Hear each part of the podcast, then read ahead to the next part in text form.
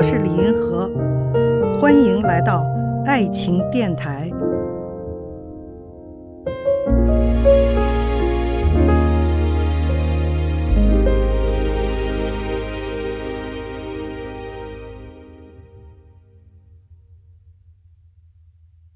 人的归属感重要吗？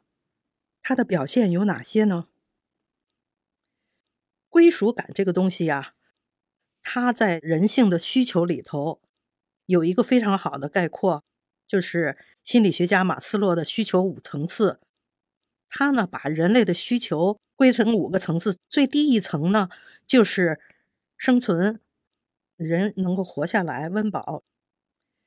第二层需求呢就是安全需求，你要安全，不能够说夜里就不能上大街了。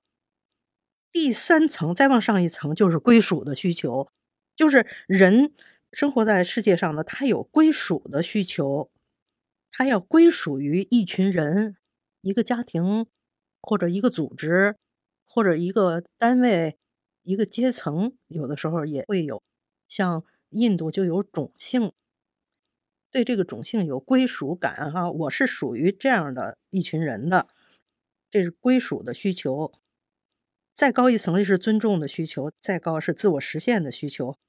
那么有的人呢，就会以为有了归属感以后，就等于是人的归宿的全部了。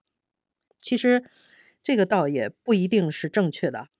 但是归属感的确能够给人相当大的满足，就是说我是属于这群人的。比如像在中国这个家庭，就是。最给人归属感的这样的一个组织，人们在里面呢，就有那种生生不息、香火延续的这样的一种感觉。中国的家庭里头，家庭的归属感哈是非常非常重要的。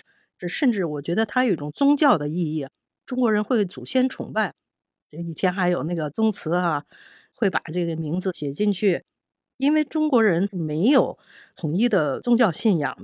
我觉得中国的这个家庭的归属感呢，就有一种世俗宗教的感觉。中国人不相信人死后上天堂下地狱啊这一套说法。那么我怎么样留下来呢？我就靠我的子孙后代，我的基因留在了这个地球上，留在了这个世界上，这是他生命的这种延续。所以它带有了那种世俗宗教的意义，所以他的这个归属感是非常强的。你看中国人的家庭观念，哈，有好多续族谱啊，什么什么之类的，把这个家庭来龙去脉，是吧？我当初从山西大槐树来的，就觉得自己在世界上不是孤立的一个人，死后也不会是孤魂野鬼，会有我的后代来祭拜我，会有这样的一个很强烈、很强烈的归属感。可是实际上呢？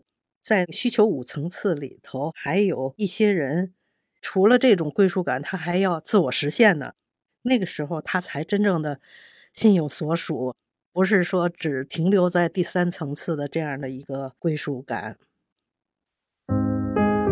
看见爱，感受爱，遇到爱。我是李银河，我们下期再见。